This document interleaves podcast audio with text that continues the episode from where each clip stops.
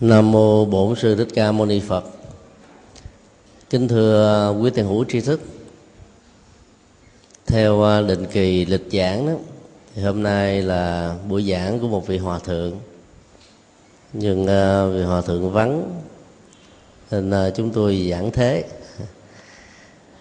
Và nhân uh, cái buổi sinh hoạt thế này đó, tôi xin nói thêm về à, cách giữ đạo trong hôn nhân khác đạo.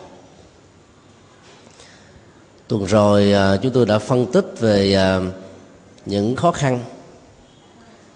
Khi mà một người phật tử đính hôn với người khác tôn giáo và cụ thể là thiên chúa hay là tinh lành, cơ hội mất đạo rất cao. Vì các lý do, một là người phật tử đó chưa có kiến thức về thi chúa giáo cũng như là bản chất uh, uh, tôn giáo và bản chất uh, hôn nhân ở trong tôn giáo này. Thứ hai đó là có quan niệm quá um, đơn giản về việc uh, sống hạnh phúc trong một cái uh, khác biệt quá lớn khi mà những sự chuẩn bị để vượt qua những dị biệt này chưa được tiến hành thứ ba là sự đồng cảm giữa họ hàng hai bên hầu như không có. Do vậy, đôi vợ chồng trẻ khác tôn giáo này phải trải qua một cái áp lực rất lớn. Và kết quả là một trong hai bên phải gây áp lực ở cái bên còn lại để mong mỏi người đó theo đạo của mình. Cho nên à, căng thẳng diễn ra thường xuyên. Và điều thứ tư đó liên hệ đến à, vấn đề con cái và cái chết của cả hai người. Thì thường bên nào cũng muốn dành đứa con đi theo đạo của mình, và thường người chồng có lợi thế hơn người vợ. Nếu người chồng là thiên chúa giáo, và ngay cả trong tình huống người vợ là người thiên chúa giáo, thì cái cơ hội thuyết phục chồng cho con theo đạo của mình cũng khá cao. Kết quả của những nghiên cứu cho thấy như thế về cái mối quan hoài rất lớn đó là quan niệm tống tán. Rất là khác xa. Thì đạo phật là chủ trương um, quả thiêu là nhiều. Ở đây đó vẫn còn uh, nhiều uh, gia đình phật tử chọn con đường uh, thổ tán như là thói quen dân hóa của người việt nam. Và sau khi um, quả tán hay là thổ tán xong sau một thời gian quả tán đó, thì à, hài cốt của người đó thường được thỉnh về các chùa nơi có cơ sở tháp để thờ. Trong khi đó, thiên chúa giáo chỉ chọn con đường duy nhất là thổ tán thôi. Là những cái bất đồng liên hệ đến cái giai đoạn cuối của cuộc đời có thể làm cho cặp vợ chồng đang sống hạnh phúc trở nên bất hòa đó là một số ờ, các cái khó khăn mà ai chuẩn bị đến hôn với người khác tôn giáo đó cần phải suy nghĩ thật kỹ. Chứ mà không ờ, chính mình bán đứng hạnh phúc của mình là điều không nên.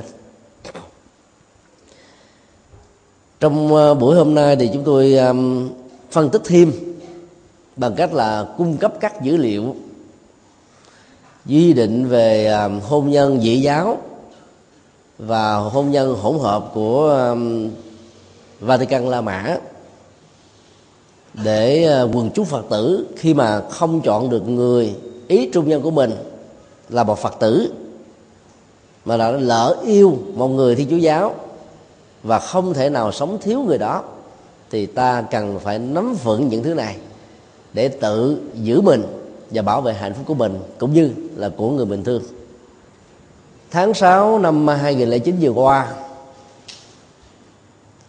bộ phim à, Bollywood mang tựa đề Yoda Akbar đoạt giải uh, thưởng của uh, viện hàn lâm uh, điện ảnh Ấn Độ thường được người Ấn Độ gọi là Oscar của Bollywood. Bollywood là một cái từ uh, nháy theo từ Hollywood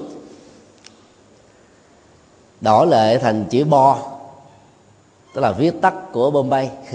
Thay vì đó là Bombay Hollywood, thì ta gọi là Bom ờ, Hollywood, gọn lại là Bollywood.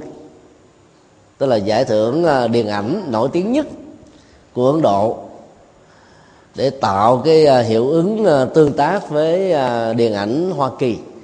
Mà giải thưởng Oscar được xem là đỉnh cao nhất. Các ngôi sao điện ảnh đoạt giải này thì sống trọn đời sung sướng lắm. Bởi vì à, mỗi khi à, ký hợp à, đồng, tham gia vào một bộ phim với vai chính thì số tiền hợp đồng nó từ 10 triệu đô la cho đến vài chục triệu đô la là chuyện rất thường. Có nhiều ngôi sao đó suốt đời của mình là đóng cả vài trăm phim. Thì cứ tính như thế số tiền biết bao nhiêu. Do đó các diễn viên tại ấn độ mong mỏi rằng mình có được một cái giải bollywood. Phim này à, đã đoạt được rất nhiều giải thưởng. Thứ nhất đó, đó là giải phim hay nhất trong năm 2009 gây chấn động. Thứ hai đó là đạo diễn xuất sắc nhất của năm. Đó là đạo diễn à, um, Asutosh Goa Riker thứ ba là nam diễn viên chính xuất sắc nhất của phim thứ tư là ca khúc hay nhất của phim dành cho nhạc sĩ A.S. Rahman và cuối cùng là nam ca sĩ thể hiện các ca khúc xuất sắc nhất ở trong phim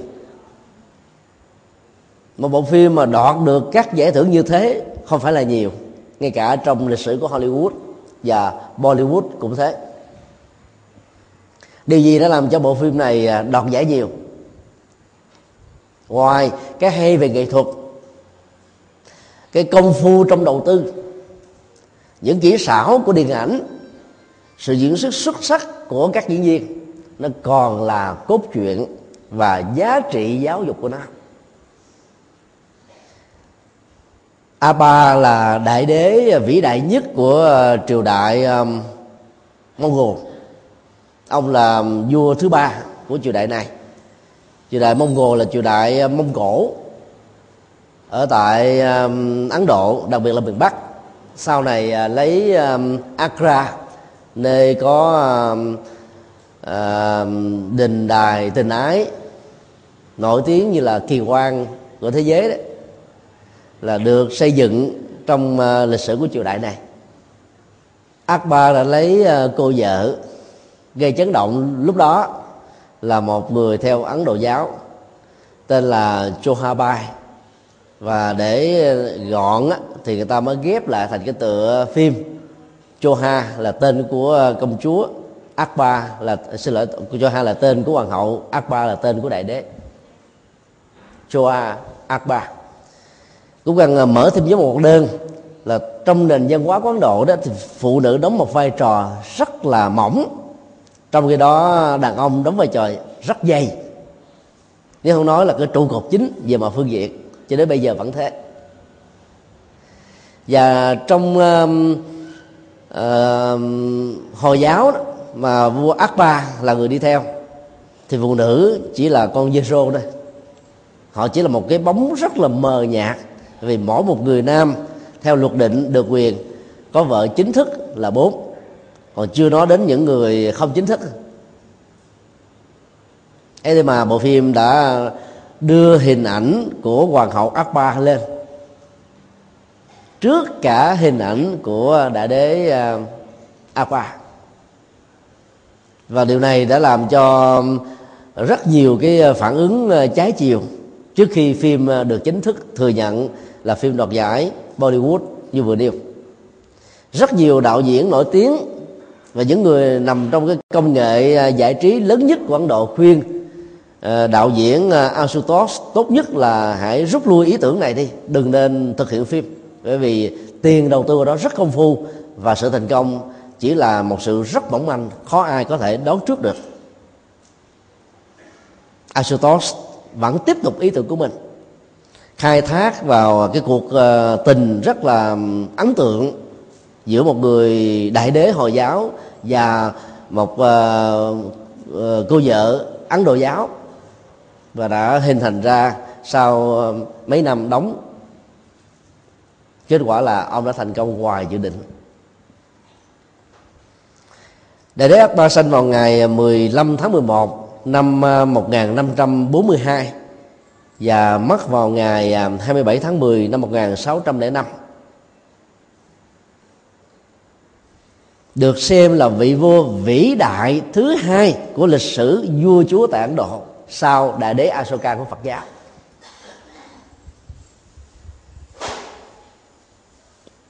Về quyền lực thì Akbar đã mở rộng biên cương bờ cõi cai trị của mình là toàn miền Bắc Ấn Độ và mở rộng thêm một phần của miền Trung. Hiếm khi có một vị ờ, vua nào tại Ấn Độ đã làm được việc như thế. 13 tuổi, ông đã được lên ngôi làm vua này và trong mấy chục năm á, mở rộng biên cương bờ cõi thì cất quân đến đâu thì hầu như là thắng đến đó rồi. Cho nên người ờ, theo à, hồi giáo thì cho ông là đại đế vì cái tầm dốc thành công của ông rất là cao. Còn những người khác tôn giáo như là ấn độ giáo và những tôn giáo còn lại đều ít nhiều có tình cảm với vị vua này hơn bất kỳ một vị vua nào sau đại đế Asoka Phật giáo. Bởi vì ông có cái nhìn rất bao dung về các tôn giáo khác. Điều mà không có mấy người hồi giáo có thể làm được huống hồ là vua. Ông tiếp xúc với uh, những người uh, theo um, uh, ăn đồ giáo một cách cởi mở chân thành. Vì vợ ông là người theo đạo này và giữ được đạo đó. Ông tôn trọng đạo uh, ăn giáo của vợ. Và ông cũng có một cái mối tương tác rất tích cực với những người theo phật giáo với những người theo uh, đạo sikh với những người theo kỳ nại giáo. Giờ thời điểm của ông thì không có mấy người đi theo uh, đạo thiên chúa tạo ra một cái ờ, khuynh hướng hòa bình của các tôn giáo là một điều rất khó tại ấn độ. Những uh, cuộc nội chiến ở tại ấn độ trong lịch sử những cái cuộc chiến tranh biên giới của ấn độ với pakistan đều ít nhiều liên hệ đến vấn đề tôn giáo. Bản chất người ấn độ rất bình dân hài hòa hiền lành cởi mở. Nhưng khi gắn kết với một tôn giáo rồi thì cái sự cực đoan tôn giáo đã làm cho họ chia sẻ và mất hạnh phúc lẫn nhau. Cái thực tại đó trong lịch sử là điều không ai có thể phủ định hết. Trong đó, cặp vợ chồng của đại đế Akbar và hoàng hậu ờ, Joha bên nào giữ lấy đạo ấy và tôn trọng lẫn nhau, và đó được xem là cặp vợ chồng vua chúa hạnh phúc nhất ở trong lịch sử đại đế Asoka thì đóng góp rất nhiều cho Phật giáo nhưng ờ, ta biết rất ít về cái dữ liệu đời sống hôn nhân của ông. Và ông vượt hơn ờ, ác ba về nhiều phương diện. Đó là trước khi đến với đạo Phật á, ông là một ờ, vị vua khát máu bình địa chinh phục thôn tính bành trướng để thể cái sự bá quyền của mình. Nhưng sau cái cuộc chiến đẫm máu ở tại Kalinga giết bao nhiêu người dân vô tội để chiếm lấy à, các thuộc địa thì ông cảm thấy hối hận. Một mình rã bước về chiều và đêm trên cái cánh đồng với những cái xác chết chất cao như núi chả như sông ông đã rụng rời tay trưng và nghĩ rằng tại sao cuộc đời mình phải dính vào những chuyện như thế này. Và điều đó đã thúc đẩy ông đến với đạo phật. Và khi trở thành phật tử rồi đó là một người ờ, cực kỳ ờ, nghiêm túc về Ờ, giới hạnh phát triển ấn độ lên đến đỉnh cao nhất trong lịch sử mà bây giờ đó. Cái quy, quốc quy, quốc hiệu của ấn độ đã lấy biểu tượng của đại đế Ashoka tôn thờ. Và ông ờ, truyền bá ờ, thập phương tử pháp theo tinh thần kinh Nikaya, Đức Phật đã dạy. Cai trị đất nước bằng pháp luật để tạo ra cái công bằng bình đẳng xã hội với nhân quyền ở mức độ cao nhất và là người chủ trương hòa bình nổi tiếng nhất vào thời điểm đó. Và cái cái cái khác biệt giữa uh, cuộc đời uh, giai đoạn đầu và giai đoạn sau của Asoka là thế. Trong cái đó chúng ta thấy là Akbar chỉ là một vị đại đế thành công trong vấn đề viễn chinh thôi. Chứ không nói rằng ông là một người có tinh thần uh, uh, bất bạo động sau cái cuộc hôn nhân. Mặc dù thế người ta vẫn xem ông như là một vị đại đế quan trọng nhất trong lịch sử quán độ cuộc hôn nhân thành công của họ nằm ở chỗ đó, là một vị vua, nhất là vua hồi giáo, được quyền có nhiều vợ. Và các vợ phải đi theo đạo của vua. Ấy thế bà Akbar đã tôn trọng vợ của mình để cho vợ mình giữ được đạo gốc. Là chuyện ờ, hầu như là chưa từng có trong lịch sử.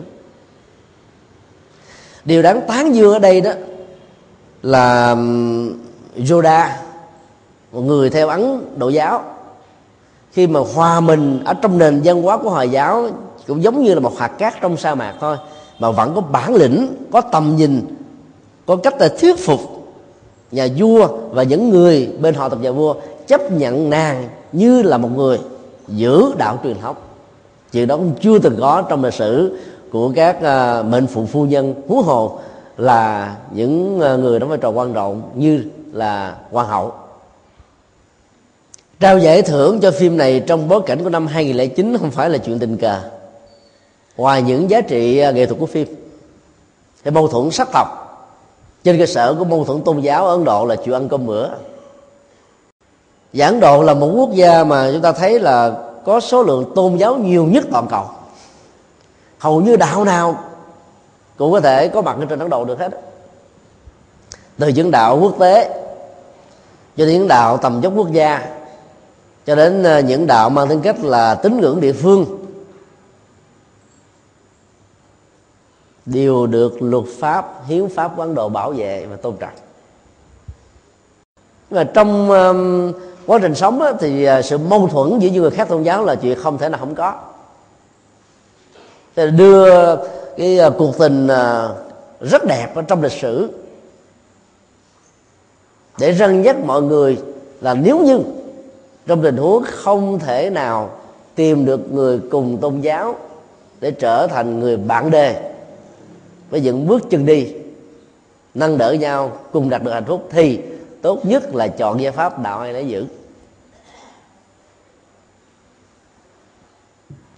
Cái thông điệp của bộ phim là ở chỗ đó. Và nếu ta biết nghệ thuật ta vẫn duy trì được hạnh phúc. Đưa sự kiện này ra ý chúng tôi um, chỉ muốn à, gửi gắm là nỗi niềm. Đó là là người phật tử, ta phải biết rất rõ là không có tôn giáo nào có thể được chứng minh là minh triết hơn đạo phật. Với cái nhìn của các nhà lãnh đạo tôn giáo toàn cầu với cái nhìn của à, các nhà khoa học, các nhà giáo dục, các nhà triết học, các nhà xã học tâm lý học, đạo đức học thực tại đó là không thể quyết định.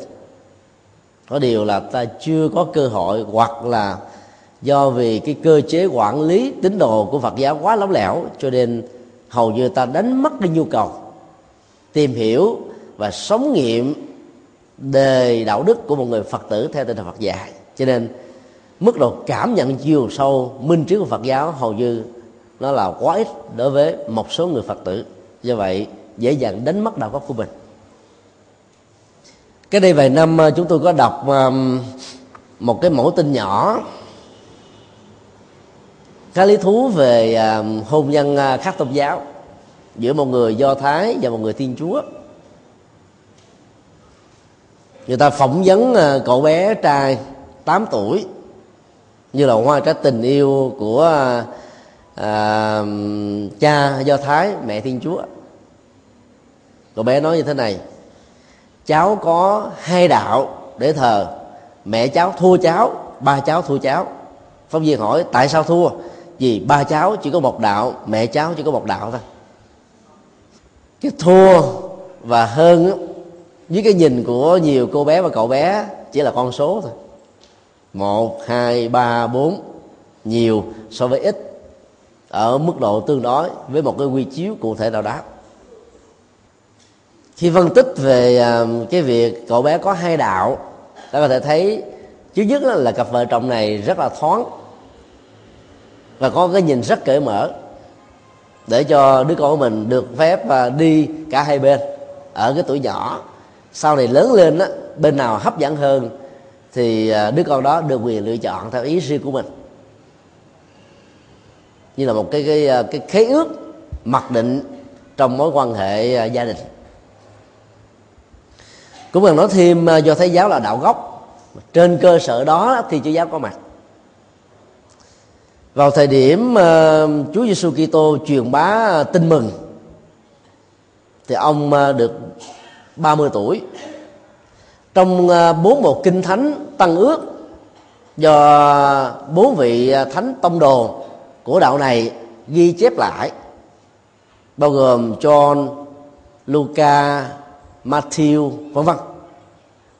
Thì không có phần nào đề cập đến cái tuổi thanh niên của Chúa Giêsu Kitô. Là ai, ở đâu, làm gì, như thế nào. Kinh Thánh ờ, chỉ biết một cách nôm na là từ lúc sinh ra cho đến 13 tuổi là ở với mẹ của mình. 14 tuổi cho đến 29 tuổi hầu như không có thông tin.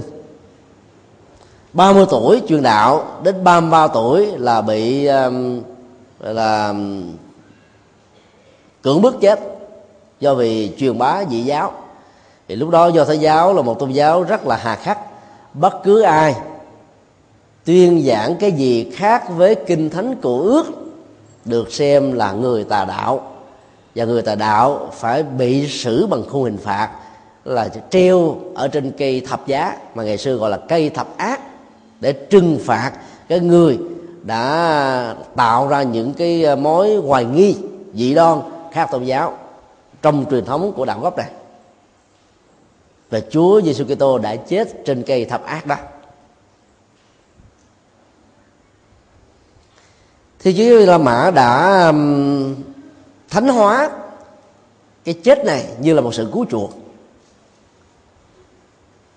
và nói rằng là vì um, con người có cái tội tâm đồ hay là tội tổ tiên đó do um, nguồn gốc đầu tiên của con người là Adam và Eva đã ăn phạm trái cấm ở vườn địa đàng.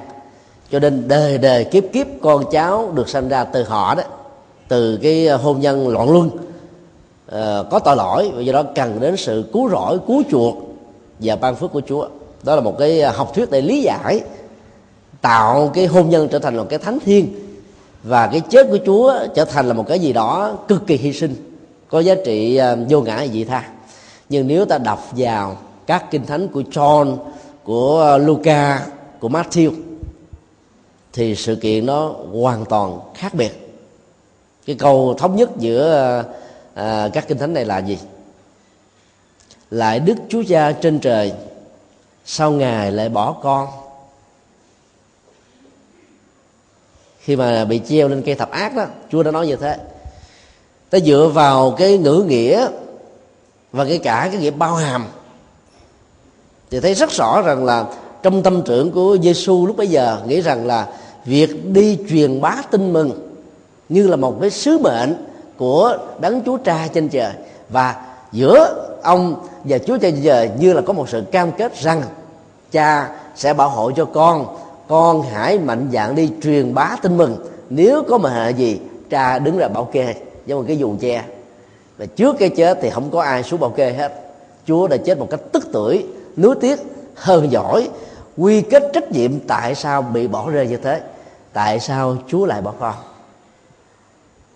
Khi mình xác định là chúa ờ, ờ, đã bỏ chính mình thì giêsu kitô chắc chắn rằng là không bao giờ muốn mình bị chết, huống hồ là cái chết đó được lý giải về phương diện thần học rằng đó là một sự cứu chuộc cho tội tổ tông của nhân loại. Những vấn đề này à, các nhà à, tri thức của thiên chúa giáo đã thấy từ lâu. Nhưng mà ngày xưa đó, luật của Vatican quá hà khắc, ai nói khác với cái cách ly gia bình yêu là bị rút phép thâm công. Và do vậy là kết án à, tội dị giáo và đưa lên giàn quả thiêu còn nặng gấp trăm lần so với cái tội là treo lên cây thập ác mà ngày xưa đạo do thái đã làm với đức chúa giêsu kitô về. Lịch sử uh, uh, của các cái cuộc xử uh, tại um, các cái tòa án dị giáo là cực kỳ ác độc. Nó ác độc hơn bất kỳ một cái um, tội ác độc nào chống lại con người và lịch sử loài người. Nó ác độc còn gấp nhiều lần so với uh, uh, khmer đỏ đã làm cho mấy triệu dân của um, đất nước campuchia đã bị chết. Xương chất cao thành núi theo đúng nghĩa, chứ không phải theo cái nghĩa um, bóng đã được mô tả trong lịch sử. Vì cha và mẹ của cậu bé có cái nhìn thoáng, cho nên là cậu ta được đến hai loại nhà thờ khác nhau. Và cái điểm thoáng này nó có sự chung, đó là thiên chúa giáo có nguồn gốc từ do thái đó là từ tôn giáo mẹ sinh ra tôn giáo con. Do vậy mà hai người dễ dàng hòa hợp với nhau.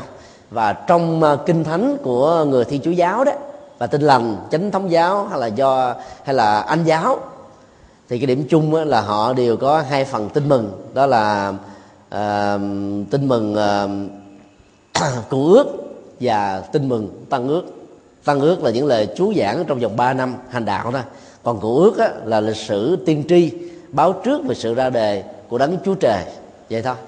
Và những ờ, cái phép mâu nhiệm mà ông đã làm cho người điếc nghe được, người mù được thấy, rồi người bệnh cùi hủi được lành lẹ, lành là, lành lặn, người chết được sống lại. Như nói đến cái quyền uy, tối thượng của ờ, thượng đế với hình thức là chúa con ở trên trời, ở trên mặt đất, dưới cái ờ, bảo hộ của chúa cha ở trên trời.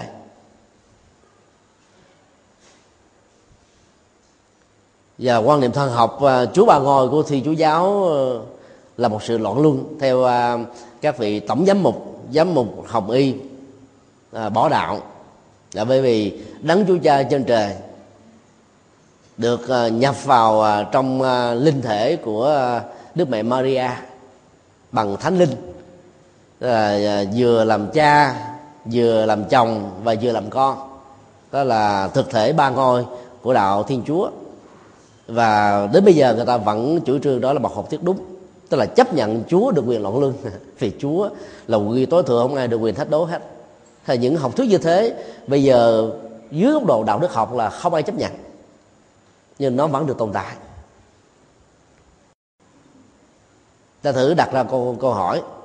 Bao nhiêu người con em phật tử được sinh ra trong gia đình hoặc vợ chồng là phật tử và người còn lại là theo đạo thiên chúa, đạo hồi, hay là bất cứ đạo gì khác. Thì số lượng phần trăm con em đó đi theo phật giáo là bao nhiêu? Câu trả lời là không xác định. Nó cụ thể hơn là rất ít. Nó chỉ là không phẩy không không phần trăm thôi. Là bởi vì ờ, cái kiến thức về tôn giáo của những người phật tử quá kém. Rồi đó, các tôn giáo lớn ngày nay đó điều dạy cho tín đồ của họ về đạo phật. Họ nắm được hết để trong các cuộc đối thoại biết tìm cách làm cho người phật giáo có thiện cảm với mình. Ở cấp quốc tế đó thì họ bảo trợ cho các cuộc đối thoại liên tôn giáo và toàn cầu. Để à, xóa đi những cái à, hình ảnh à, dấu dày xâm lược của họ trong lịch sử trên các nước thuộc địa đi đó trong các tổ chức của quốc gia và tư nhân. Các à, hội đồng và cá nhân của thiên chúa giáo có mặt cùng khắp bằng à, tri thức của mình, bằng cái nhân cách của mình à, tạo ra một cái thiện cảm rất lớn và có tiếng nói rất quan trọng trong các cái tổ chức đó. Họ tìm hình ảnh một người phật tử trong những cái tổ chức tầm vóc quốc tế, quốc gia. Hầu như là trên đầu ngón cài nước nào cũng thế thôi cái sự chuẩn bị của chúng ta về vấn đề hành đạo, truyền đạo giúp cho những người à, chưa biết đến phật giáo để có thể sống được cái viếng sáng ở Ái Châu. Ánh đạo vàng đã màu thở, làm cho biết bao nhiêu người được an vui hạnh phúc. Hầu như không phải là mối quan tâm hàng đầu của các vị lãnh đạo Phật giáo. Thế vì cái cuộc truyền đạo của Phật giáo là gì? Nước chảy xuống thấp thôi. Thế vì đó là bản chất của nước nhưng mà trong truyền bá, ta phải làm theo quy trình ngược lại là nước chảy lên cao. Muốn nước chảy lên cao, ta phải có máy bơm, ta phải có ống dẫn, ta phải có áp suất, ta phải có cầu dao có điện, các phương tiện khác. Và những sự lựa chọn phụ thuộc nữa. Nước chảy đến thấp, dẫn đến tình trướng có nhiều chỗ thì quá nhiều chùa để chăm sóc các phật tử. Có nhiều chỗ thì không có chùa gì hết á, vì chỗ nào thấp hơn nước sẽ chảy xuống chỗ nào có ờ, cái bề trữ lại thì nước sẽ động lại còn bằng không á, thì nó rút hay là nó bốc hơi dưới hình thức này hay là dưới hình thức khác rút cuộc là mất cho để trong các chùa phật giáo thì sao? Phần lớn nó là lưu lượng thôi. Chứ tôi tạm gọi là lưu lượng phật tử. Các phật tử ờ, cảm thấy ở chùa a tổ chức hay nội dung ờ, hấp dẫn tới tham dự có được an vui hạnh phúc thì mình bỏ chùa a đi theo chùa b rồi ngày hôm sau, nếu có chùa c nào đó tổ chức hấp dẫn, thì ta di chuyển từ chùa b sang chùa c.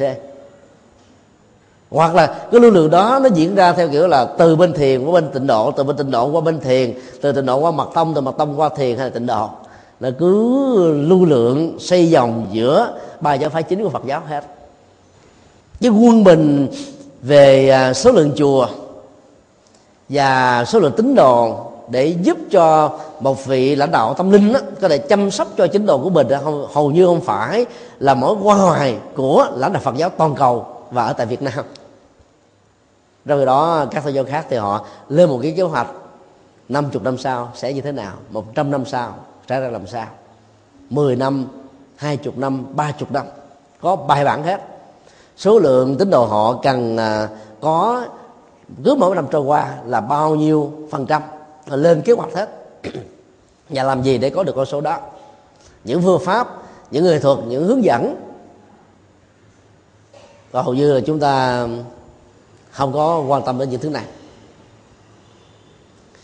Những người um, ở nước ngoài về Việt Nam để truyền đạo đó, họ được trải qua 4 năm đào tạo. Và tối thiểu cũng phải là 6 tháng. Và làm như là một sự phát tâm cho nên nó có kỹ năng để giúp cho một người chưa biết trở thành là có thiện cảm và đi theo đạo còn chư tôn đức và phật tử việt nam có mặt ở các cộng đồng hải ngoại, theo chúng tôi mô tả giống như là tổ ông bị phở. sau năm 75 bắt đầu về ý thức hệ chính trị, những cái khó khăn về vấn đề hành đạo, những cái ờ, trở ngại về vấn đề kinh tế để làm cho họ có mặt trong những cái đợt di dân đầu bằng con đường vượt biên. Sau này là bằng hôn thú sau này là bằng đơn tụ gia đình sau này là bằng uh, diện ho vân vân. Thì tổ ông bị vỡ này sẽ dẫn đến một cái phản ứng tất yếu đó là mạnh con nào lấy bài để tìm lấy sự sống. Có thể đó là sự tự do có thể đó là phương tiện để à, làm giàu để có được à, tiện nghi vật chất vân vân thôi chứ không phải đi bằng mục tiêu là truyền bá đạo Phật cho những người cư dân ở quốc gia mà mình sẽ đặt chân đến. Hai phong cách này nó khác nhau một trăm phần trăm và kết quả là ta chỉ giữ đạo gốc ở trong cộng đồng gốc của mình hết. Người việt nam phụng sự cho việt nam, lào phụng sự cho lào, campuchia cho campuchia, thái cho thái trung quốc cho trung quốc, đài loan cho đài loan đài loan không cho trung quốc trung quốc không cho đài loan. Hồng kông cho hồng kông ma cao cho ma cao và những cái này không cho lẫn nhau. Trong cùng một quốc gia còn thế. Chỉ có cộng đồng Phật giáo Tây Tạng cũng biến cố chính trị vào năm 1959 để làm cho họ có mặt toàn cầu. Và họ, theo chúng tôi dùng cái từ cho vui, dễ ấn tượng, là biết đánh cá ngoài hải phận của mình thôi còn toàn bộ là đi theo cái miền duyên hải trong hải phận của mình để an toàn. Kết quả là ta không giúp được gì nhiều cho những người phật tử mới có nguồn gốc quốc tịch ở tại bản địa đó ta nghe nói cái phong trào à, toàn cầu hiện nay đến với đạo phật ta mừng khích lệ an ủi mà thực ra tính theo con số phần trăm có bao nhiêu đâu mà mừng.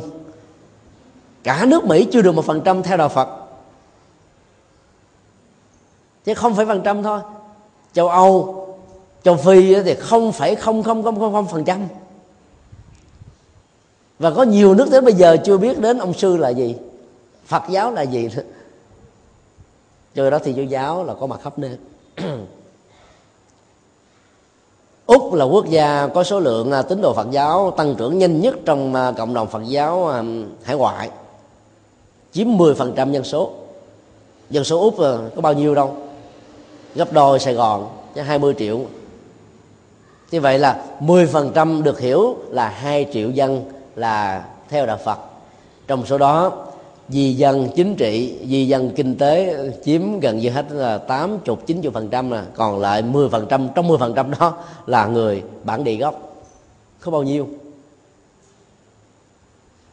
Người Việt Nam đi vượt biên mang theo đạo gốc của mình là Phật giáo qua bên úc giữ lại đạo gốc đó người Campuchia Thái Lan Trung Quốc rồi uh, Tây Tạng và Tích Lan mang theo đạo gốc của mình là Phật giáo qua đó thôi chứ không có cái số tăng trưởng nhiều.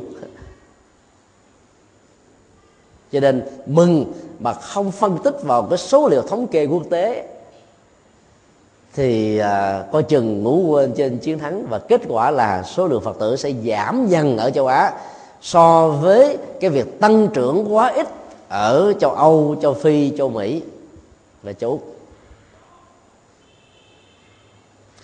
các cái mạng uh, truyền bá um, tin làm về thiên chúa uh, thống kê tại trung quốc trong uh, khoảng 3 năm trở lại đây đó cứ một ngày như vậy trung bình là có ba ngàn rưỡi cho đến ba mươi lăm ngàn người bỏ đạo gốc là đạo phật để đi theo thiên chúa hoặc là tin lành.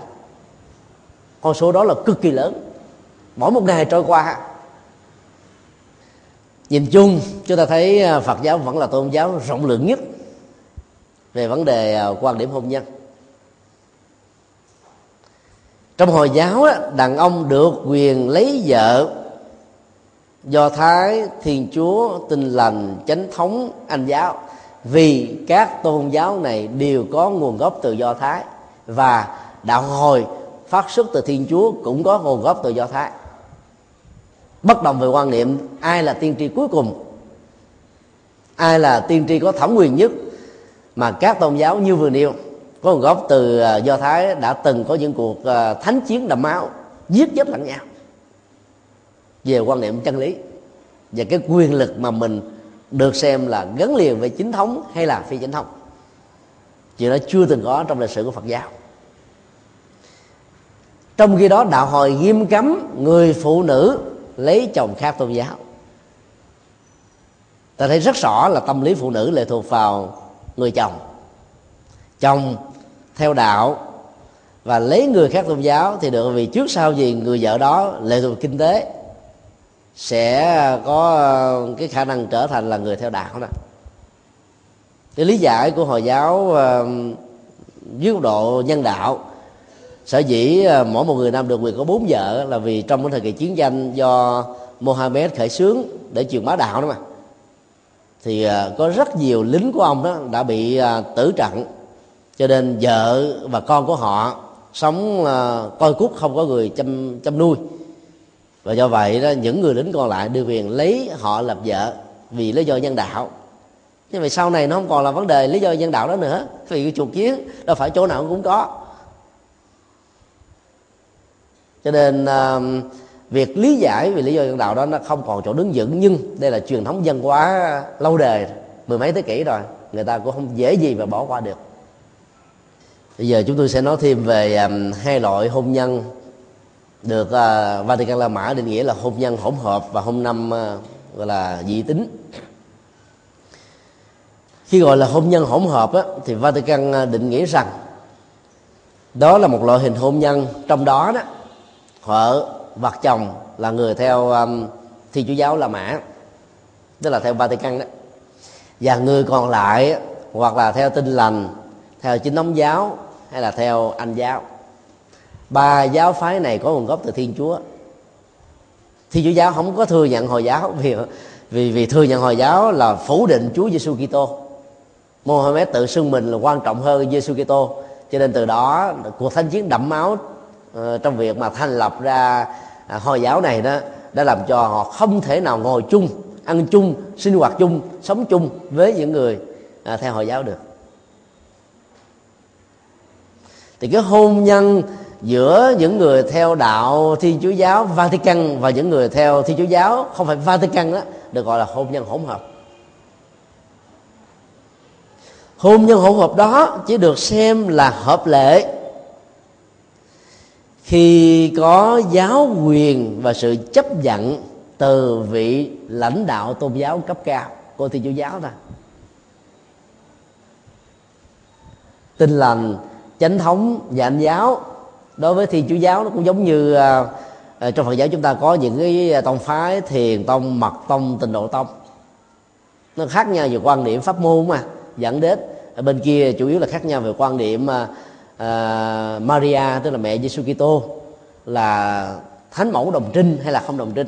Kinh thánh ghi rõ là ngoài Chúa Giêsu Kitô thì bà còn sanh bốn đứa con nữa. Trong đó có một đoạn à, khi mẹ và những anh em của Chúa thấy Chúa nổi tiếng quá à, tế để thăm thì Chúa không thèm tiếp. Và sai các đồ đệ của mình nói với những người đó rằng là ai là mẹ ta? Ai là anh em ta? Chúa phủ định hoàn toàn không có những người đó là mẹ và anh em. Và được các nhà thần học siêu chúa giáo lý giải rằng à, vì Chúa là hiện thân của đấng Chúa Cha trên trời. Cho nên cái thân thể vật lý này về gia di truyền à, là con, là anh em. Nhưng mà về tâm linh, về đạo đức, về tầm nhìn, về sự siêu việt, á, là không thể bị giới hạn trong cái phàm tục được. Cái lý giải đó rất hay. Nhưng mà trên thực tế đó, về phương diện nhân đạo, về phương diện đạo đức học thì không chấp nhận được. Do vậy đó đức phật vẫn ờ, lại đóng xương khô. Chó, cha, mẹ, ông, bà, tổ tiên thậm chí là con em của mình. Ở trong kinh ờ, báo ông phụ mẫu đấy là hai cái phong cách nó khác nhau hoàn toàn. Và đức phật dạy, đền ân, báo ân, gắn liền với ơn cha mẹ. Ờ, vì thế. Rồi đã còn có thêm ba ân khác quan trọng không kém. Để có được cái um, hôn nhân um, hỗn hợp có giá trị đó thì phải có được cái um, cái quyền tối cao của vị lãnh đạo. Và không phải dễ gì thuyết phục được để có được cái uh, sự chấp nhận đó. Trong đó khi gọi là tôn nhân dị giáo thì thiên chúa giáo định nghĩa rằng một trong vợ và chồng là người theo đạo thiên chúa giáo la mã và người còn lại là là người theo các tôn giáo hoặc là ấn giáo phật giáo kỳ na giáo hồi giáo hay bất kỳ một tôn giáo nào thuộc quốc gia như là lão giáo khổng giáo hay là quốc giáo địa phương mà tiếng chỉ là tín ngưỡng hoặc là niềm tin thôi như là các tôn giáo tín ngưỡng ở ờ, châu phi. Và để cái hôn nhân dị giáo nó được thành công á, thì cái quy định nó khắc khe hơn là phải có phép giao.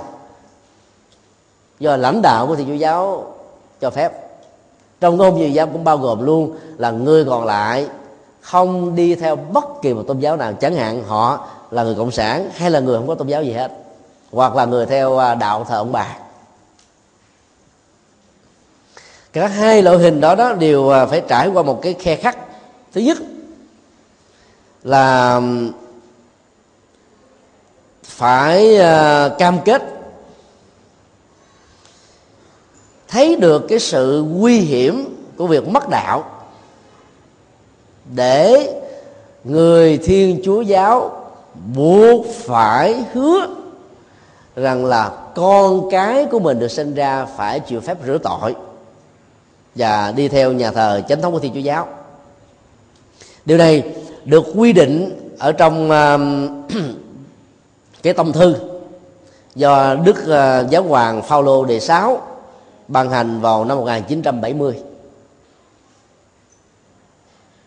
Trong thông tư đó, nó còn có cái quy định thứ hai, đó là người theo đạo Thiên Chúa giáo phải cam kết cho người vợ chồng không theo đạo của mình hiểu rõ được những quy định rất khe khắc của Thiên Chúa giáo để họ cam kết và bắt buộc phải làm theo những thứ này, phần lớn con nghe Phật tử và những người theo con tôn giáo khác không hề biết họ những quy định rất khắc khe. Giờ dơ gì không biết, cho nên sau này ta dưới vào cái cái bẫy rồi ta thoát ra không được. Vì à, trách nhiệm à, gia đình, với vợ và con, hay là với chồng và con, vì trách nhiệm xã hội giữa họ tộc hai bên đúng không điều thứ ba cũng được quy định trong tâm thư đó là người thiên chúa giáo phải cam kết và cho người không theo thiên chúa giáo biết rõ bản chất của hôn nhân thiên chúa giáo là đơn hôn và vĩnh hôn. Đơn hôn là dòng một vợ một chồng rất là phù hợp với luật pháp quốc tế. Vĩnh hôn là không được quyền ly dị. Mà nếu là một trong hai người chết hay là lỡ mà bắt hòa với nhau đó thì uh, ta phải sống như là người quả phụ hay là người người chồng cô đơn thôi. Cái này thì họ có nói. Nhưng mà trong lúc mình yêu phần lớn đều mù quáng á, thôi, cái này dễ mà. Thương nhau đấm đuối, một người đi trước rồi mình ở lại, mình à, chung thủy chọn đời có sao đâu, nhưng không dễ à. Các khó khăn về niềm tin tôn giáo ảnh hưởng đến hôn nhân, đời sống gia đình, con cái, họ tộc, hai bên. Thậm chí có thể ảnh hưởng đến à, cách suy nghĩ, ứng xử, giao tế và sự nghiệp không phải là ít, mà rất nhiều cặp vợ chồng vì lý tưởng của tình yêu. Họ đã không uh, nghĩ đến hoặc là đánh giá quá thấp về cái ảnh hưởng này. Cho nên kết quả rằng họ đã trở thành nạn nhân của nhau. Tại châu Á Kitô giáo chỉ chiếm 3,2% dân số thôi. Ở Việt Nam á, thì à, số lượng Thiên Chúa giáo là tăng rõ rệt. Trước năm 75 nó khoảng chừng là 3% và bây giờ thống kê chính thức là được 5% tăng 2% dân số trong vòng 40 năm là cực kỳ lớn. Trong khi đó Phật giáo trước năm 75 là 85% thống kê gần đây có hai con số dị biệt. Có lần á, thì là 56% bây giờ thì công bố chính thức của nhà nước là chỉ còn 49% ta tụt gần như là 50% dân số thế là một con số uh, quá kinh khủng chưa từng có. Với bất kỳ một tôn giáo nào. Là bởi vì Phật giáo chúng ta quá dễ dãi không có những cái hướng dẫn cụ thể về sinh hoạt về tu học về đi chùa về văn hóa về tâm linh vân vân. Ai thích thì đi ăn thích thôi. Trong chùa đó có bao nhiêu phật tử rồi cũng không có ai có cái sổ gốc. Họ ở đâu làm gì làm sao có bệnh hoạn gì không? Còn các tôn giáo khác là khi bệnh hoạn là linh mục đến thăm. Ông chùm giáo sứ. Ông báo hết. Và cái à, mối tương quan à, giữa à, giáo sĩ với tín hữu rất là quan trọng. Nó làm cho những người tín hữu có cảm giác thấy rằng là việc đến với đạo này và sống với đạo này, nó tăng thêm những ý nghĩa xã hội. Còn ở bên à, phật giáo chúng ta, phật tử nào mà không đi chùa, thậm chí chết rồi, ông thầy chủ trì cũng không biết. Bao nhiêu phật tử mới đi chùa, ông thầy chủ trì cũng không thèm quan tâm. Bao nhiêu người bỏ chùa này đi sang chùa khác, ông thầy về đó không không sao cả, nhân duyên mà. Chúng ta rất là thoải mái buông xả, không với cầu chấp, không dướng dính thì nó cũng là một cái hay của phật giáo. Nhưng mà ngược lại, nếu mà nói về tương quan xã hội, chăm sóc và lo lắng cho đời sống của à, các thế hữu tri thức thì phật giáo chúng ta yếu lắm. Và đây chính là những cái nguyên nhân giàu rất nhỏ, nhưng mà ý nghĩa và ảnh hưởng của nó rất to. Làm dân số phật tử ngày càng giảm đi thôi. Trước khi qua đời, đức ờ, giáo hoàng John Paul đệ nhị đã tuyên bố vào cuối năm 1999 rằng là thiên niên kỷ thứ ba là thiên niên kỷ châu Á tức là đẩy mạnh vào việc phát triển thi chúa giáo tại các nước châu Á để thay thế cái vai trò tâm linh của đạo Phật, của Ấn Độ giáo, của Lão giáo, của Khổng giáo tại à, các quốc gia ở châu lục này. Và khi họ đã làm, trong giai đoạn này thì ta không thể là kinh thường được đó trang web đạo Phật Cà Rai à, của chúng tôi có đưa à, điểm sách cái quyển chuẩn bị cho ngày tàn của Phật giáo do bên Vatican xuất bản là đưa ra những kế sách làm sao để cho Phật giáo trở thành nghề tàn. Và cách truyền đạo thế nào để cho quần chúng Phật tử và các tín đồ tôn giáo khác là phải bỏ đạo gốc của mình. Họ chuẩn bị rất kỹ có hỗ trợ kinh tế rồi có những cái hỗ trợ về nghề nghiệp vân vân. Còn chúng ta hầu như không có gì hết đó. trở lại vấn đề là phạt uh, bằng phép giao là cái thuật ngữ uh, của các tông thư uh, thi chúa giáo la mã quy định đối với hôn nhân à, hỗn hợp và hôn nhân dị giáo như sau. Thứ nhất, phép giao quy định là hôn nhân, hỗn hợp và dị giáo chỉ được cử hành theo quy định pháp lý của các quốc gia. Không được phụng vụ, không được tổ chức trong thánh lễ nhà thờ phải tổ chức một cách âm thầm đơn giản không được trịnh trọng rầm rộ trang nghiêm. Đó là phép giao thì giáo quy định đó. Nếu chồng hay là vợ thì chúa giáo đó không thuyết phục người còn lại theo đạo gốc của mình sau thời gian hướng dẫn thì là một sự trừng phạt mà. Để gây sức ép cho gia đình à, của thi chúa giáo gây sức ép cho chú rể hay là cô dâu thi chúa giáo bắt buộc phải cam kết là hướng dẫn người kia theo đạo gốc của mình. Ngày lên xe hoa là ngày khó quên trong đời người tại gia và tín hữu. Nó giống như là ngày xuất gia có thầy tu. Ngày xuất gia là ngày khó quên trong cuộc đời của tu sĩ phật giáo. Trong ngày xuất gia mà người đó không có chấn động tâm thức, không có rung động với những cái giá trị tâm linh cao siêu quyền diệu như là một lý tưởng của đức phật thì không thể nào tu lâu, tu bền, tu có đóng góp được. Tu chơi chơi, tu tàn tàn, thì được. Thì đối với um, người tại gia và các tín đồ đó, thì lễ cưới cực kỳ quan trọng. Trong khi tổ chức một cách đơn giản như một sự bị trừng phạt do việc không theo đạo à, Thiên thi chúa giáo, làm cho rất nhiều người bị ức chế tâm lý. Và cái này đó, nó lại là yếu tố làm cho hạnh phúc gia đình bị mất đi. Như vậy bản chất của Vatican muốn cho các tín đồ biến những người khác tôn giáo theo đạo của mình bằng sự trừng phạt. Và sự trừng phạt này sẵn sàng đè nặng lên biến cái người còn lại không theo đạo của họ trở thành một nạn nhân. Sức ép của gia đình à, à, bên à, bên vợ bên chồng không phải là nhỏ. Hậu quả của các hôn nhân à, hỗn hợp về dị giáo này là gì? Chúng ta hãy nghe các nhà nghiên cứu thế giới à, phân tích cho chúng ta đấy tại hoa kỳ hôn nhân đồng đạo là tin lành với nhau và rồi trong thi chúa giáo cũng vậy. Cứ 3 năm sau khi đính hôn 50% ly dị. Tức là những người Hoa Kỳ đó, phần lớn là trong cuộc đời của họ có hai ba cho đến là vài ba chục vợ vài chồng là chuyện thường. Tức là sau vài năm là ly dị sau vài năm là ly dị lấy vợ mới chồng mới trong khi đó, hôn nhân hỗn hợp về dị giáo với những người thiên chúa giáo, mức độ ly dị là 70% con số cực kỳ lớn. Cùng đạo với nhau mà còn khó giữ được hạnh phúc huống hồ là khác đạo. 75% con số này là to lắm. Nó là một hiện tượng bất bình thường này và điều đó không chỉ làm cho vợ và chồng hôn nhân dị giáo và hỗn hợp này là bị khổ đau mà con em của họ là nạn nhân trực tiếp.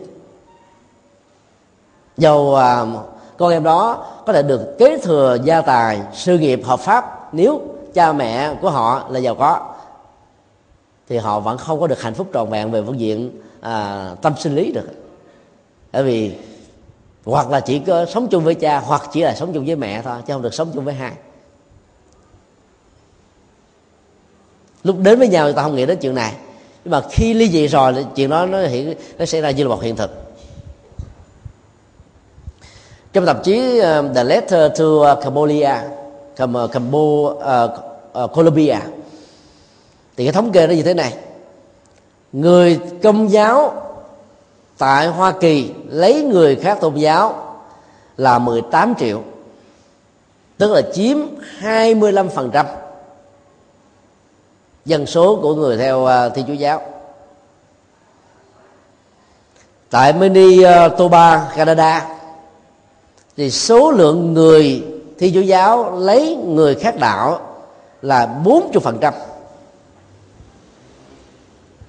tại uh, Anh phần lớn là những người theo Anh giáo tức là một hình thái khác của Thiên Chúa giáo. Số lượng người anh giáo lấy người khác tôn giáo là 75% phá kỷ lục cái việc là đính hôn với số lượng nhiều nhất trên toàn cầu về hôn nhân dị giáo còn theo thống kê của do thái giáo thì chúng ta thấy là người do thái vào năm 1965 lấy người khác tôn giáo tối đa chỉ là 3%. Cho đến năm 1980 số lượng đó tăng lên là 17% và đến cái thời điểm năm uh, uh, 2008 á, thì số lượng đó là 50% chúng ta thấy là cái khuynh hướng ngày càng tăng dần đều. Khi mà cái cơ chế à, thị trường tự do quan niệm tự do không còn à, đặt nặng vấn đề khó tư bản khó cộng sản tôn giáo nữa trên toàn cầu á thì lúc đó cái hôn nhân dị giáo trở thành là một sự phá biên giới của các quốc gia chủng tộc và màu da, vân vân. Mặc dù chưa có những cái thống kê chính thức từ phía Phật giáo như thế nào, chúng ta biết là người Phật giáo đính hôn với những người khác tôn giáo không phải là ít và thậm chí còn hơn cả anh giáo là 70% nữa. Và việc mất đạo gốc từ các hôn nhân dị giáo như thế này có thể là nguyên nhân chiếm chiếm đại đa số. Rất tiếc là giáo hội Phật giáo toàn cầu và trong các quốc gia không bận tâm chi về những thứ này, bởi vì Ờ, các vị tu sĩ được huấn luyện là buông xả, không chấp trước mà. Sống theo nhân duyên, sao không được? Ngoài cái hậu quả ly dị mà những đứa con phải là nạn nhân, cho là thấy ở mức độ đơn giản hơn đó, là con của họ khó có thể nào được hạnh phúc. Lễ dỗ, lễ tống tán, và hình thức tống tán như chúng tôi nói trong à, phần đầu của bài giảng này là khó được thực hiện một cách trọn vẹn. Ví dụ người à, vợ là phật tử đi. Trước à, khi chết có làm một tờ di chúc là tôi à, muốn được thiêu. Sau khi thiêu xong được đưa vào trong chùa a chùa b chùa c gì đó người chồng và những đứa con họ lại sẽ khó có thể làm theo lắm nếu họ là người thiên chúa giáo. Họ sẽ chôn và chôn ở trong à, cái nghĩa trang của thiên chúa giáo. Coi chừng nó sẽ dẫn đến tình trạng di chúc mà mình không buông xả được thì trở thành là à, hương linh đó. Chứ là ma.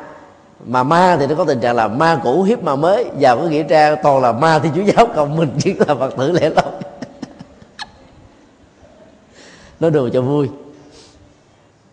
Những ngày dỗ à, của ông bà tổ tiên của mình à, phật giáo khó được chồng vợ thì chúa giáo chấp nhận và cũng không được bên thông gia hưởng ứng và điều đó nó gây cái sức ép tâm lý rất lớn cho cái cặp vợ chồng này. Vì vậy người phật tử là vợ chồng trong các trường thi chúa giáo ngoài cái tình, tình trạng mà con dâu mẹ chồng nó còn có sức ép về tôn giáo mạnh gấp 10 lần nặng và khe khắc gấp nhiều lần nữa. Xin lỗi trên đời dài chúng ta là bị hai cái ách. Ách khác biệt về à, mẹ à, mẹ chồng con dâu, ách khác biệt về tôn giáo nữa. Và ở cái mức độ trung tính nhất, đó là đạo ai lấy giữ rồi hạnh phúc đó chỉ có thể có được trên hai cơ sở, hoặc là thương lượng. Thương lượng không thành công á, thì nó dẫn đến cái à, giải pháp thứ hai là tương nhượng. Bên này nhiều bên kia một chút, bên kia nhiều bên này một chút cho nên hạnh phúc đó là hạnh phúc nửa về, không bao giờ được trọn vẹn được hết. Vì à, ác ba là đại đế của hồi giáo, quyền lực mạnh nhất lúc bây giờ. Chứ nếu mà ông là một người bình thường, chắc ông chưa chắc được sống còn. Nếu vợ không bỏ theo đạo. Do đó đối với những cái tình huống mà người phật tử không tìm được người bạn đời của mình là người cùng đạo, và buộc phải ờ, lên xe hoa về sống chung với tư cách là người bạn đời với người thiên chúa tin lành, chánh thống, hồi giáo anh giáo hay là bất kỳ một tôn giáo nào khác. Thì giải pháp bắt buộc chúng ta phải theo đó là đạo ai lấy giữ là mình phải giữ đạo gốc của mình chứ đừng nên à, dễ dãi và đừng nên à, bị mất hút so với tôn giáo của cái người bình thường. Để có được cái à, khuynh hướng này thì chúng tôi đề nghị có ba thái độ mà chúng ta cần phải hết sức nghiêm túc suy nghĩ và thực tập. Thứ nhất là thái độ đối với nhau. Trong mối quan hệ vợ chồng đó thì vợ là đối tượng đối với chồng chồng là đối tượng đối với vợ.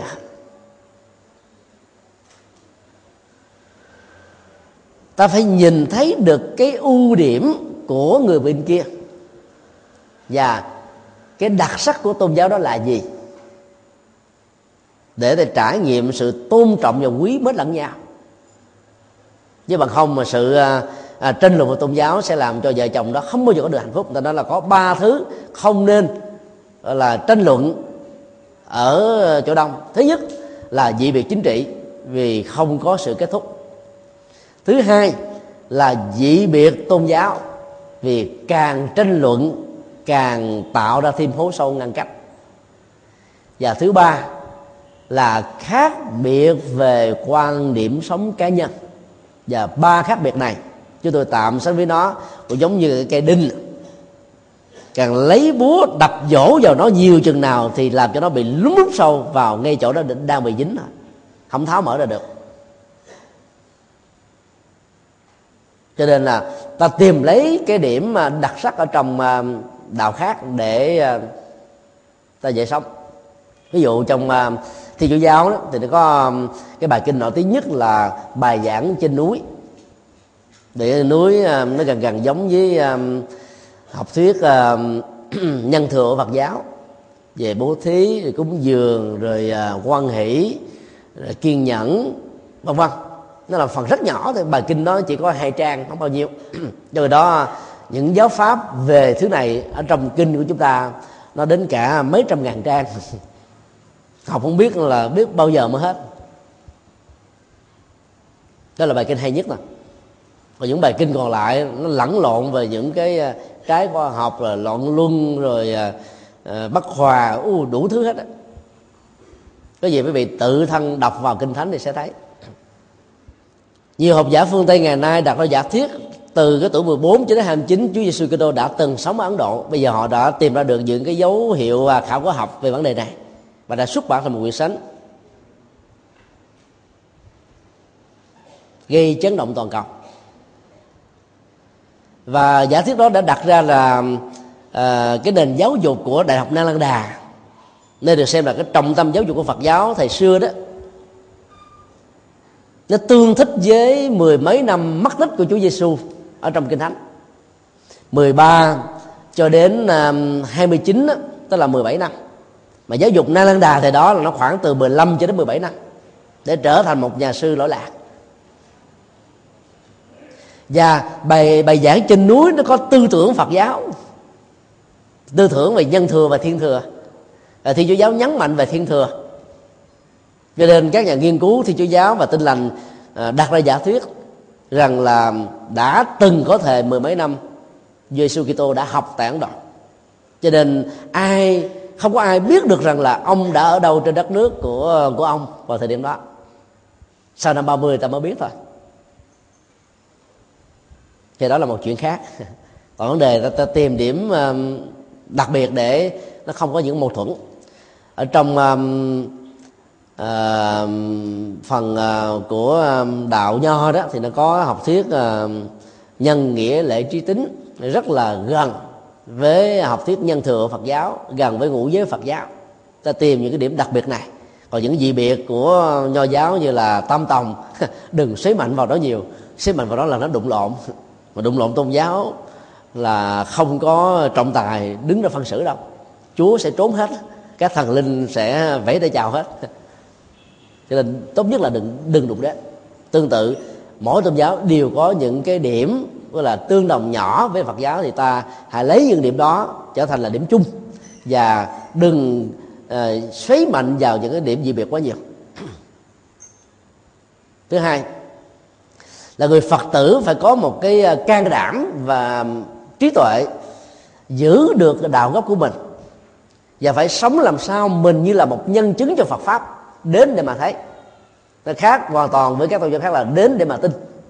Đến để mà thấy là mình sống một cách rất là khách quan à, đến với đạo vì thấy à, lời Phật dạy là triết lý là khoa học là đạo đức là gắn với xã hội là vô ngã là vị tha là cần cho bản thân mình và con em của mình cho nên mình chọn đấy chứ không phải là mình theo à, à, đạo nồi cha truyền con nói mẹ truyền cho con nói.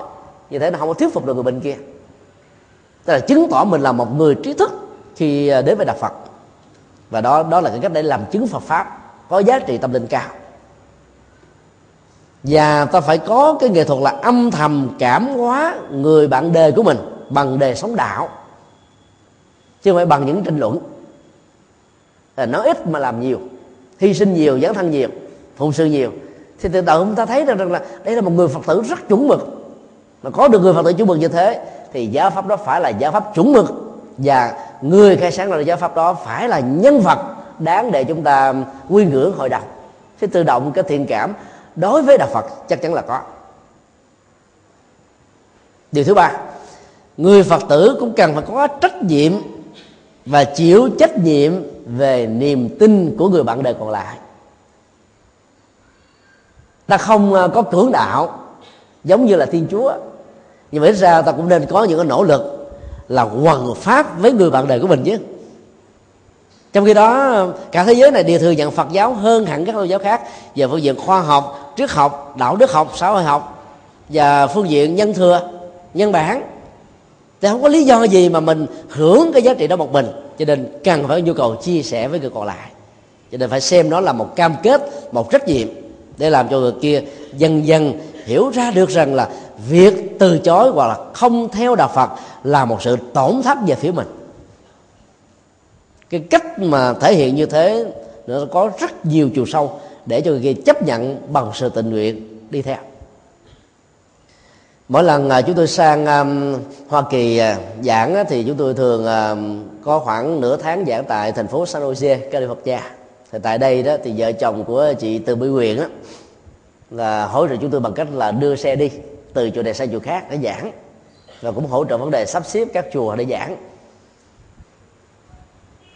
Bill là chồng của Từ Mỹ Quyền là một người thi thiên chúa giáo truyền thống và khi à, lấy vợ là phật tử đó thì à, anh á, lúc đầu vẫn chưa theo đạo. Ủng hộ vợ bằng cách là đến các ngôi à, chùa cùng với vợ vào ngày chủ nhật để làm công quả. Vì chị à, là một nhân vật à, khá quen thuộc trong các chùa tại San Jose lễ lộc nào cũng đi. Vận động quần chúng sinh hoạt rất là mạnh và thậm chí có nhiều uh, tuần á mời thêm quý thầy ở các nước khác đến. Ờ, tập hợp quần chúng, nấu cơm cha cho ăn, thiết đãi, vân vân. Và chồng như là một phật tử thường thành cho đến ờ, cái chuyến hòa thượng thanh từ sang ờ, giảng pháp vào năm 1994 đó, thì anh chính thức trở thành phật tử. Cho đó là gì? trách nhiệm của người vợ. Và người vợ ở đây là thuyết phục người chồng rất hay. Vì chồng là một người trí thức. Và giới thiệu bằng những quyển sách triết lý viết bằng tiếng anh về phật giáo của nhiều học giả nổi tiếng. Tự động người tri thức này đọc sẽ thấy ồ cái này sao nó hay hơn đạo gốc của mình nhiều quá sâu sắc quá có giá trị quá thì tự động ta phải theo thôi. À, không có một cái sự dụ dỗ cưỡng bức gì hết trơn đó. cho nên phải thấy đó là như là một cái trách nhiệm thì ta mới có thể đạt được. Còn nếu như đã nỗ lực hết rồi mà không thành công thì ta phải có hướng thứ tư đó là chấp nhận sự tương đối. Đó là để cho người kia um, sống với đạo gốc của họ. Hoặc là họ đi theo mình vì lý do uh, thương vợ thương chồng quá thôi chứ không không có một cái rung động gì đến ờ, Phật dạy hay là Phật giáo hay là những điều minh triết gì hết á thì ta cũng đừng quá quan trọng về chuyện đó.